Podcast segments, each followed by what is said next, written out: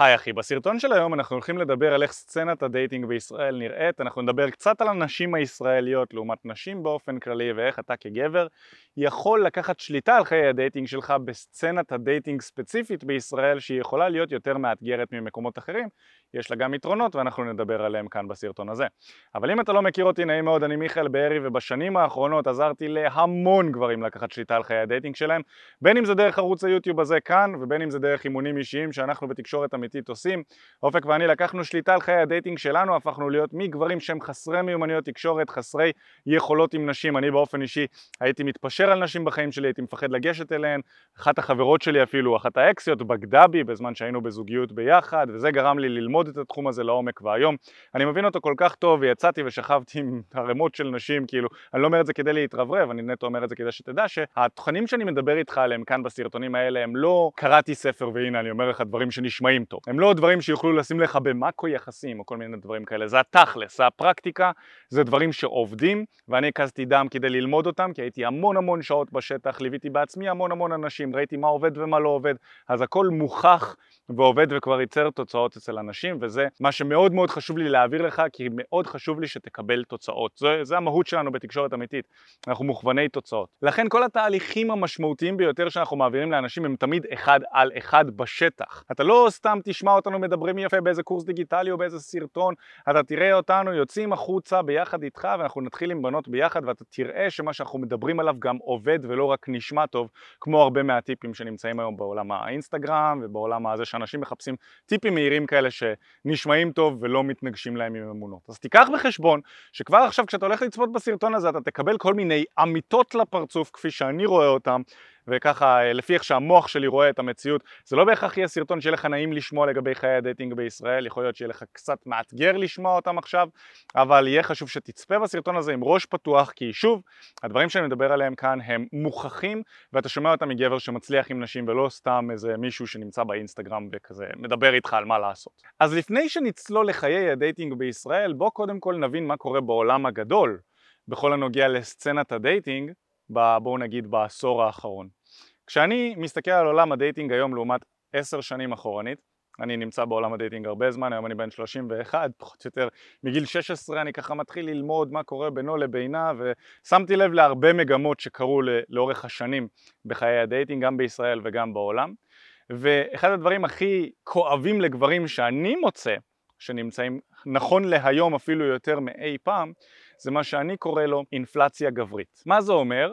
זה אומר שבעצם אני שם לב שתשומת לב של גבר שווה הכי פחות מאשר אי פעם. מה זאת אומרת? זה אומר שלייקים של גברים, הודעות של גברים ובאופן כללי תשומת לב של גברים לנשים או לכל מקום, בין אם זה למסיבות או מקומות שאתה נמצא, שווה הכי פחות ממה שהיא הייתה שווה אי פעם. היום נשים נכנסות בחינם למועדונים, מקבלות הזמנות, הזמנות בחינם לכל מיני מקומות, לכל מיני מסיבות וכזה, מקבלים צ'ייסרים ואלכוהול בחינם. אתה כגבר לא מקבל את הדברים האלה, בגלל שהמקומות עצמם מבינים שהקומודיטי, הערך היקר במקום הוא נשים יפות וגברים שב... שנכנסים לשם והם משלמים וכזה הערך שיש להם להביא זה בעיקר תועלת כלכלית. אז אותם מקומות מוכנים להכניס נשים בחינם וגברים צריכים לשלם כסף בשביל זה בגלל שתשומת לב נשית שווה היום הרבה יותר מאי פעם. ולמה זה קורה בעצם? זה התחיל לקרות המגמה הזאת של זה שיש אינפלציה גברית התחילה לקרות מאז כניסת ה online media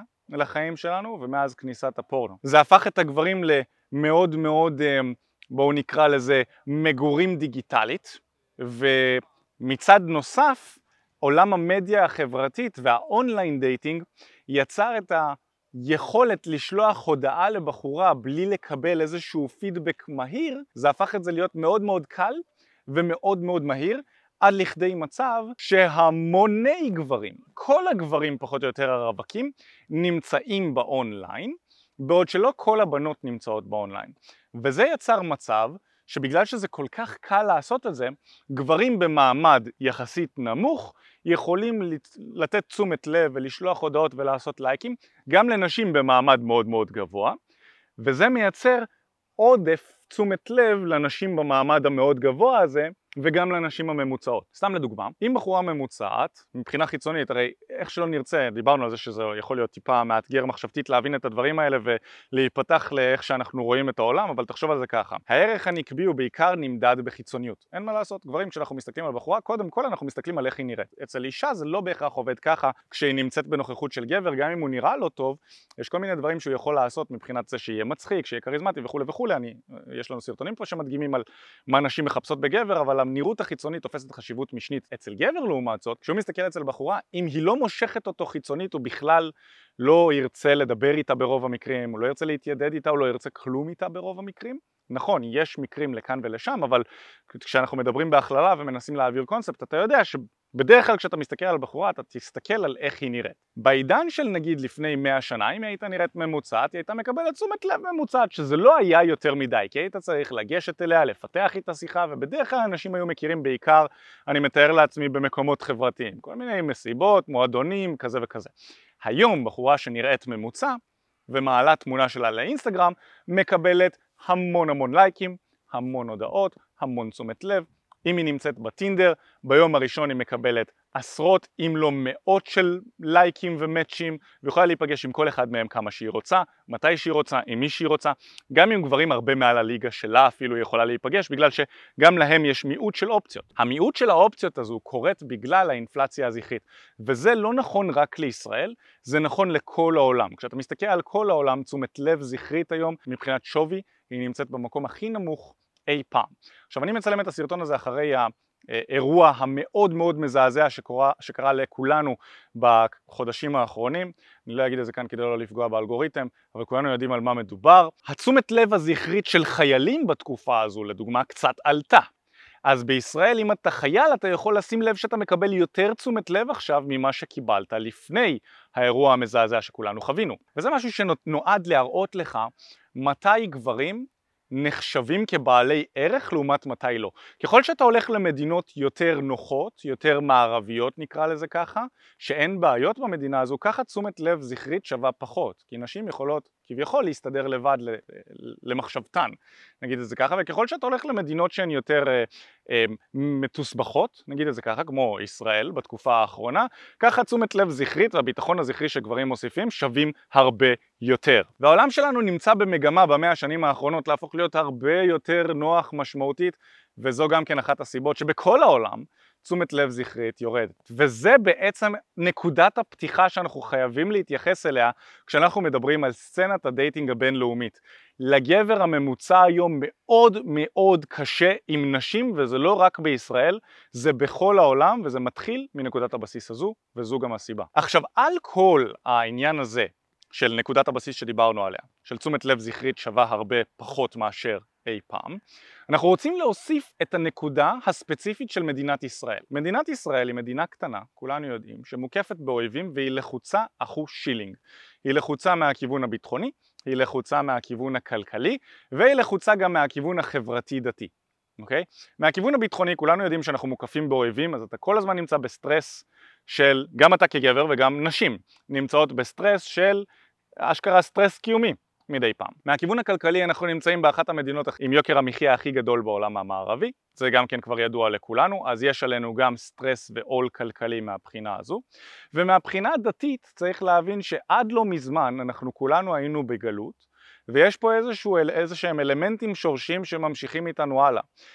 יהודים ויהודיות היו מכירים בעיקר בשידוכים, ולא היה נפוץ מאוד לגשת לבחורה ולדבר איתה, ויהודים גם לא היו מאוד, נקרא לזה, פתוחים מינית, אוקיי? הם, נשים לא היו פתוחות מינית, סקס היה קורה אחרי חתונה, רק עם יהודי וכולי וכולי, היית צריך להכיר את המשפחה ומה לא. אבל יש יתרונות ליהודים כמובן, אחד היתרונות המשמעותיים של נשים יהודיות לדוגמה זה שהן מאוד מאוד חמות ומאוד משפחתיות אחרי שהן מכירות אותך, הן יהיו אימהות מדהימות. לעומת אם אתה תיקח נגיד אישה אירופאית או אישה, אתה יודע, ברזילאית, כל מיני דברים כאלה, איפה שבגידות קצת יותר נפוצות, איפה שגירושין יותר נפוצים, ככל שאתה הולך לאישה יותר יהודייה וגם יותר דתייה, סלש שומרת מסורת ככה, היא יותר אימהית והיא יותר תאמין ב... שלמות המשפחה ודברים בסגנון הזה, מה שככל שאתה הולך לנשים חילוניות יותר הן יהיו יותר דומות לנשים אירופאיות מערביות, שאצלן סקס זה דבר שהוא יותר פרוץ, יותר בסדר, אפשר להתנסות איתו וכזה, אבל גם הערך המשפחתי הוא לא תופס את אותה החשיבות כמו אצל נשים דתיות. צריך להבין אבל שעדיין אצל נשים חילוניות יהודיות ישראליות הערך המשפחתי יהיה גבוה יותר, לפי מה שאני רואה מהחוויה שלי, מאשר של נשים מערביות כאלה ואחרות ממוצעות לחלוטין. יצא לי לדבר גם איתן וגם איתן ואתה יכול לשים לב שנשים ישראליות מעריכות הרבה יותר את המשפחתיות, את האינטימיות, את הקרבה, הן נמצאות הרבה יותר עם המשפחה בארוחות שישי ודברים כאלה מאשר הבחורה האירופאית הממוצעת שיצא לי לדבר איתה. אז כל הנושאים האלה מובילים אותנו כדי להבין את סצנת ה dating בישראל, זה מוביל אותנו להבין כמה דברים. אחד, הנשים והגברים בישראל הרבה יותר לחוצים. זה מוביל אותנו ללפתח מגננות מסוימות, גם גברים וגם נשים. מגננות כמו ישירות יתר, אוקיי? לא אוהבים את המשחקים וכולי וכולי, דברים מסוימים שאולי נשים בארצות הברית או באירופה יאהבו, כמו משחקים, כמו היעלמויות, כמו לשחק אותה קשה או קשה להשגה, דברים בסגנון הזה שהם עושים, יוצאים עם כמה אנשים במקביל. בישראל זה הרבה פחות מקובל. אני לא אומר שזה לא קורה, זה פשוט פחות מקובל, אנשים פחות מעריכים את זה ופחות מגיבים לזה טוב. זאת אומרת ש...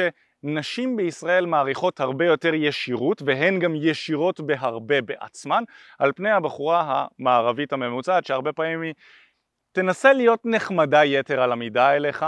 יצא לי לא מעט פעמים לדבר עם נשים אירופאיות שהשיחה הייתה מדהימה והחלפנו טלפונים וכזה והן לא ענו לי אחרי זה וזה מאוד נפוץ, הפלייקים האלה שזה נקרא, שהן לא עונות לך אחרי זה, זה מאוד נפוץ כי הן נותנות לך את הטלפון בתור טובה או בתור לא נעים לי לדחות אותך עכשיו אז הנה תיקח את הטלפון וכל... אצל אישה ישראלית זה הרבה פחות נפוץ שזה יקרה ברוב המקרים כאילו אם היא נותנת לך טלפון ואתה תעשה את העבודה בהתכתבות נכון או ניגשת אליה כמו שצריך פגישה גם תקרה כי אם היא לא רוצה אותך, היא תגיד לך את זה בפרצוף, או שלפחות היא תמצא תירוץ כמו סורי אבל יש לי חבר, גם אם זה לא נכון.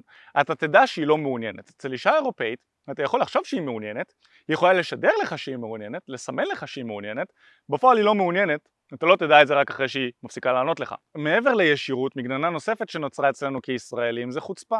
נכון, הנשים הישראליות יכולות להיתפס בהתחלה כחוצפניות, אבל זה לא בהכרח חוצפה, לדעתי, כמו שזה מגננה ראשונית של בוא תוכיח לי שאתה אחלה בן אדם שאפשר לסמוך עליו לפני שאני פותחת את הלב שלי בפניך. זה הרבה יותר נכון אצל נשים יהודיות מאשר אצל נשים אירופאיות. אני לתחושתי גם נשים ישראליות יהודיות, איך שלא נרצה לקרוא לזה, הנשים בישראל הרבה יותר חמות מאשר נשים אה, אה, מערביות כאלה ואחרות, שם הן תמיד מרגישות לי קרות כזה והשיחות הן קרות הרבה יותר, לפחות בהתחלה.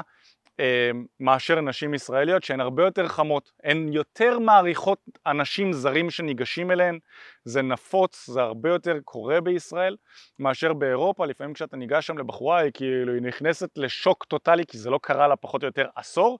אצל בחורה בישראל אם אתה ניגש אתה מקבל חיוכים, אתה מקבל תגובות טובות, זה מאוד מאוד כיף לראות את זה. דבר נוסף שנכון לגבי הנשים הישראליות זה שנשים ישראליות מאוד מאוד מיניות אבל המיניות שלהן מודחקת בגלל היהדות, הרבה מאוד שנים של חינוך דתי ושנות גלות ורק עם יהודים וכל מיני דברים כאלה, כמובן שזה מחולחל וזה מוביל במסורת היהודית שאנחנו מעבירים מדור לדור, זה מוכל אצלנו גם עכשיו. אז מה שקורה אצל הנשים היהודיות ואצל הנשים הישראליות זה שהן מאוד מיניות, הן רוצות שסקס יקרה, הן מאוד מאוד מאוד חרמניות, הן פשוט לא יכולות לבטא את זה נכון? אם בכל העולם פחות או יותר המערבי נשים אה, קשה להן לבטא מיניות בגלל שנשים אחרות וגברים אחרים שופטים מיניות נשית בישראל זה עוד יותר נכון בגלל הדת ובגלל הגלות, וכל מה שדיברתי עליו מקודם זה יוצר מצב שהן חרמניות ולא יכולות לבטא את זה אז הן יבטאו את זה עם גברים זרים לדוגמה כמו uh, תיירים, כמו כשהן תיירות בחו"ל וכזה אם הן חילוניות אז הן יבטאו את זה. ואנחנו שומעים כל מיני גברים אמריקאים, אירופאים שעפים על הישראליות כי מבחינתם הישראליות ישירות, בוטות, כיפיות זה מוביל לסקס מאוד מאוד מהר מבחינתם. הם עפים על נשים יהודיות וישראליות. אבל כשאנחנו מדברים עם גברים ישראלים אנחנו שומעים שהם מתלוננים על הנשים הישראליות וצריך להבין שזה קורה מבחינה מינית זה קורה בגלל שנשים הרבה יותר סגורות ומפחדות שישפטו אותם במקום שהן גרות בו. ובישראל יש הרבה יותר סיכוי שאתה מכיר חבר של חברה שלה את הבת דודה של הבן דוד את הכזה ואז אתה תספר להם או שהם יגלו שאתם יצאתם שכבתם בדייט ראשון ויש הרבה יותר סיכוי שאיכשהו הם יגלו ששכבתם ואז אתה יודע הם ישפטו אותה זה נמצא לה במאחורה של הראש וכזה, אז גם זה משהו שצריך להבין, ולכן הן יותר איטיות בדרך למיטה איתך, במיוחד אם אתה לא כל כך יודע איך לגרום לזה לקרות. עכשיו, אחד הדברים שאנחנו עושים זה שאנחנו עוזרים לגברים ללמוד מה מושך נשים ואיך להיות גברים מאהבים טובים יותר, ככה שנשים יזרמו איתם גם למיטה יותר מהר, כי אנחנו גם אומרים שהדרך למערכת יחסים משמעותית, כלומר זוגיות, הדרך לשם היא נעוצה בזה שאתם תשכבו עם הבחורה, אחרי שאתם שכבתם הרבה מאוד הורמונים אה, משתחררים בתוך המוח ויש יותר סיכוי שאתם תרצו להמשיך את התקשורת שלכם הלאה. מה שאנחנו עושים בעבודה איתנו זה שאנחנו אשכרה יוצאים החוצה לשטח ועוזרים לגברים לגשת ביחד איתם. זאת אומרת שאתה רואה אותנו ניגשים, אנחנו מחוברים באוזניה, אתה רואה אותנו ניגשים, אתה רואה מה אנחנו עושים, אתה רואה שמה שאנחנו מלמדים עובד ואנחנו נותנים לך ממש step by step שלב אחרי שלב מה אתה צריך לעשות כדי לנהל שיחות משמעותיות ומושכות עם נשים, כדי להוביל את זה לטלפון, לדייטים, לסקס, למערכות יחסים, מה שתרצה. אם זה נשמע לך טוב אתה יכול ללחוץ על הקישור כאן למטה, אתה תעבור לדף, תשאיר את השם ואת הטלפון שלך וניצור איתך קשר בהקדם. אז להמשך של הסרטון אני אתן לך עוד כמה דברים שחשוב להבין. א', צריך להבדיל בין ערים חילוניות לערים דתיות, ב', צריך להבדיל כמובן בין נשים דתיות לנשים חילוניות, אוקיי? יש הבדל מאוד משמעותי אם אתה מתחיל ב, אה, עם נשים ברחוב, באוטובוס, במועדונים בתל אביב ובחיפה לצורך העניין ובבאר שבע לעומת אם אתה עושה את אותו הדבר בירושלים או בבית שמש, נכון? יש הבדל של שמיים וארץ. אני לא אומר שלא אפשרי במקומות האלה, אני התחלתי עם בחורות גם בבית שמש, גם בירושלים, ואפשר להביא משם תוצאות משמעותיות דווקא בגלל שבמקומות האלה אין תחרות בכלל. אבל בוא נגיד שנשים יהיו שם הרבה יותר סגורות מינית מאשר נשים בשאר הערים החילוניות. גם יצא לי להתחיל עם נשים אפילו בצפת ובטבריה וגם שם נשים זורמות לסקס בדייט ראשון, באוטו, בכל מיני מקומות. צריך להוציא מאיתנו את האמונות המקבילות וזה גם כן משהו שמאוד חשוב לי להגיד לך. אם אתה גר בעיר או בכפר או מקום מסוים שאולי יותר דתי, חשוב שתדע שיש גברים שגם במקום שבו אתה נמצא, שוכבים עם נשים בדייט הראשון ונשים מיניות איתם והכל טוב איתם ו- ויש להן אה, יזיזים ויזיזות וכאילו בכל מקום זה קיים. אז אל תיקח את הסרטון הזה כאיזשהו מקום של להוכיח לעצמך, הנה, אני בסדר בגלל שהמדינה שלי דפוקה והנשים הישראליות דפוקות, זה לא המצב. בכל מקום אפשר להצליח. אתה רוצה להבין את מה שאני מדבר איתך עליו כאן כדי לדעת איך לשחק את המשחק בתוך המגרש משחקים הזה שהוא אולי קצת שונה משאר העולם. זה לא שהוא קשה יותר, לא יותר קשה בארץ מאשר בשאר העולם, שזה גם כן משהו שחשוב להבין. יש הבדלים ויש שוני וצריך לדעת לשחק עם הקלפים שקיבלת, לשחק את המשחק הזה. אז כמובן שנשים חילוניות יהיו הרבה יותר פתוחות מינית מאשר נשים דתיות שיהיו הרבה יותר סגורות מינית, זה לא אומר שדתיות לא רוצות שסקס יקרה, הן מאוד רוצות שסקס יקרה והן גם עושות סקס, אבל הדרך ל... מיניות שלהן קצת שונה מאשר אצל נשים חילוניות, שחילוניות הרבה פעמים יכולות להיות אלה שיוזמות וגורמות לזה לקרות אפילו. אצל דתיות זה יהיה הרבה יותר מתחת לרדאר והאחריות היא תשב בעיקר עליך לגרום לזה לקרות. דבר נוסף שקורה בישראל, כמו כמעט בכל העולם, זה שמכירים פה אך ורק באונליין. עכשיו אם דיברנו על כל העניין הזה של הגלות והשנים של התרבות שעוברת פה מדור לדור אצל אה, מההורים לילדים שלהם, מה שקורה זה ש... מאז ומתמיד היינו מכירים אנשים ונשים דרך שידוכים ודרך מעגלים חברתיים כאלה ואחרים והנשים היהודיות מאוד נמנעו מלצאת עם גברים שהם לא יהודים וגם ההפך, גברים יהודים נמנעו מלצאת עם נשים שהן אה, לא יהודיות. זה בעצם יצר איזשהו מצב של אה, בועתיות כזו אצל היהודים לעומת אצל אנשים אחרים שחיו באותן המדינות, לא משנה איפה הן היו. הם היו יכולים לצאת עם מי שהם רוצים, הם לא היו מיעוט, בעוד שהיהודים היו יוצאים ממיעוט קטן. זה גורם למצב שהחרדה לגשת לנשים ואנשים חדשים בסביבה הרגילה הרבה יותר גבוהה מאשר אצל האנשים הממוצעים וזו נקודה מאוד מאוד מעניינת כי תחשוב על זה. בגלל שסבא וסבתא שלך לא יכלו לגשת עכשיו ולדבר עם אנשים כי הם היו יהודים אז מעבר לפחד הרגיל של מה אם אני אצא creep היה להם גם את הפחד של רגע היא לא יהודייה מה אם יגלו שאני יוצא עם בחורה לא יהודייה עכשיו? אז אצל גברים יהודים זה אפילו הרבה יותר חמור מאשר אצל אנשים רגילים. ולכן בישראל לתחושתי התרבות של ה online dating הרבה יותר חמורה מאשר בשאר המקומות ומה שדיברתי איתך על האינפלציה הזכרית הרבה יותר חמורה בישראל מאשר במקומות אחרים בגלל הנקודה הזו. כי אנשים הרבה יותר מפחדים אה, לייצר אינטראקציות פנים מול פנים בגלל עידנים של גלות נכון? אז אנחנו נמצאים פה במצב שהרבה יותר קשה לנו לפתח אינטראקציות במציאות וכולם נשענים על האפליקציות. וכמו שאמרנו האינפלציה הזכרית יוצרת תחרות לא הגיונית באונליין.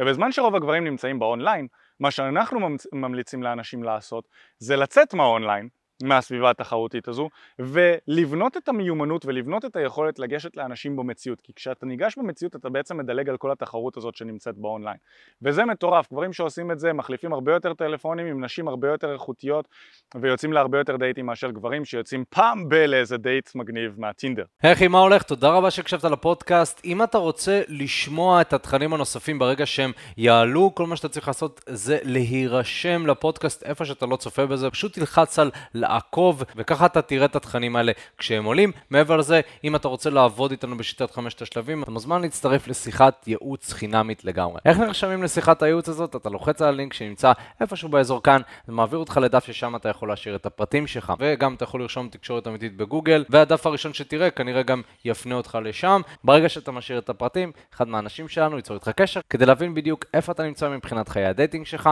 לאן אתה רוצה להגיע, ומהו המסלול הכי נכון ומדויק בשבילך. ויאללה אחי, אנחנו נתראה בפעם הבאה, יאללה ביי.